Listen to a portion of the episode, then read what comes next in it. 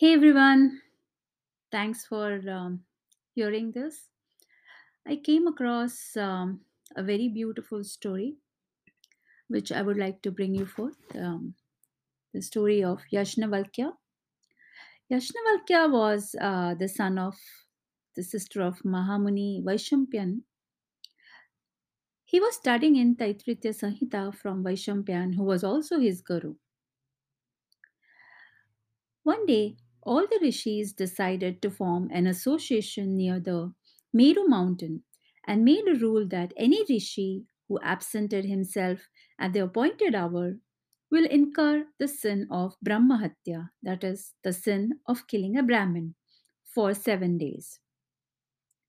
On that appointed day fell Shraddha ceremony of Vaishampayan's father. Vaishampayan thought, somehow have to f- perform father's ceremony. So, if the sin of Brahmahatya comes to him, his disciple will observe the penance therefore.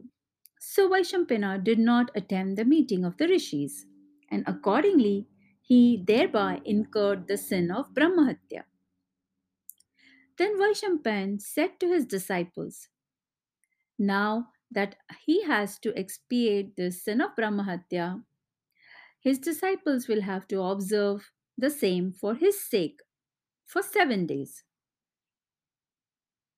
At once, Yajnavalkya stood up and said, O Guru, all these poor spirited young students, they are not going to be able to undergo such a hard penance. So instead of all of them doing that, I myself shall observe in the manner in which nobody else can. Vaishampan told Yajnavalkya not to undertake it alone. But Yajnavalkya persisted.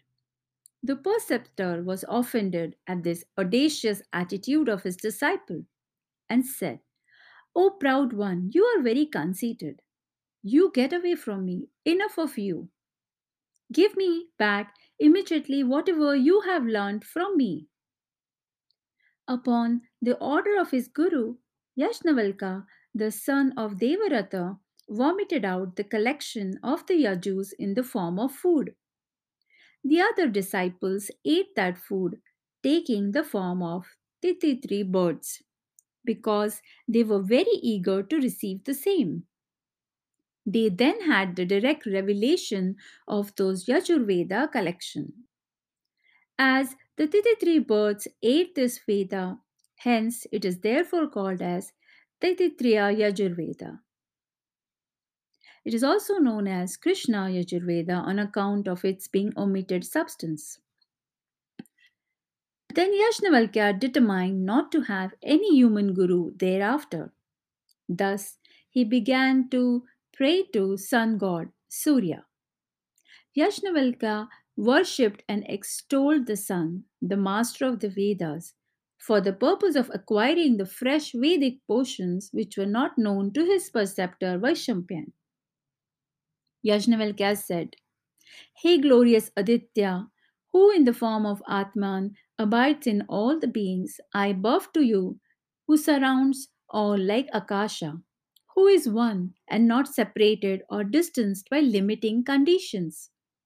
O great God, O Creator, I contemplate upon the glowing spear which lights and warms the whole world. O God, who burns all the miseries wrought by unrighteous activities, who burn ignorance, which is the seed of the activity. O Lord, I worship your lotus feet and, and also worship the rulers of the three worlds. Give me the portions of the Veda which is not known to others. The sun god, the glorious Hari, was pleased with Yajnavalkya's penance and assumed the form of a horse and taught the sage such fresh portions of Yajurveda which were not known to anybody else. This portion of the Yajurveda goes by the name Shukla Yajurveda. It is also known as Vajasenya Yajurveda because it was evolved in great rapidity by Surya in the form of a horse through his manes. Yajnavalkya divided this Vajasenya Yajurveda again into 15 branches, each branch comprising hundreds of Yaju mantras, Kanva, Madhyandina, and others learned to those branches as well.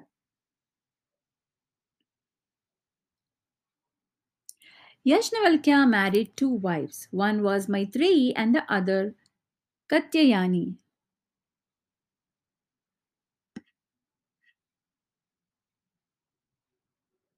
Yajnavalkya, though was a great Brahmajnani, he was a great Karbajnani too. He caused many yajnas to be performed and himself became the Acharya of the great yajna. He was a celebrated Shrotriya and a Brahmanishta guru. Once, King Janaka of Videha wanted to know from which real Brahmanishta to receive Brahma Vidya. In order to find out who was the real Brahmanishta, Janaka performed a huge sacrifice to which all the rishis from far and wide were invited. He offered 1000 cows with their calves, all their horns being decked with enormous gold.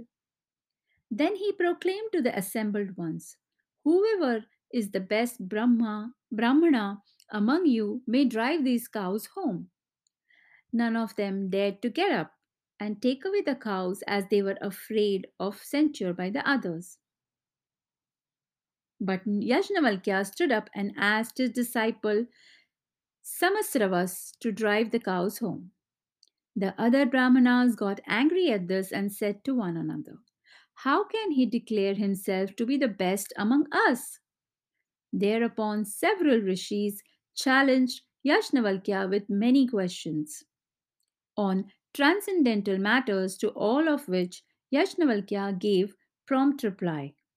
There was a great debate in which Yajnavalkya won over all the others. Janaka was convinced that Yajnavalkya was the best Brahmanishta and received Brahma Vidya from him thereafter.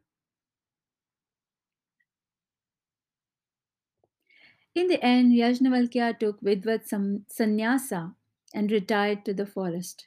Yajnavalkya was one of the greatest sages ever known. His precepts, as contained in the Upanishads, stand foremost as the crest jewel of highest teachings on Brahma Vidya.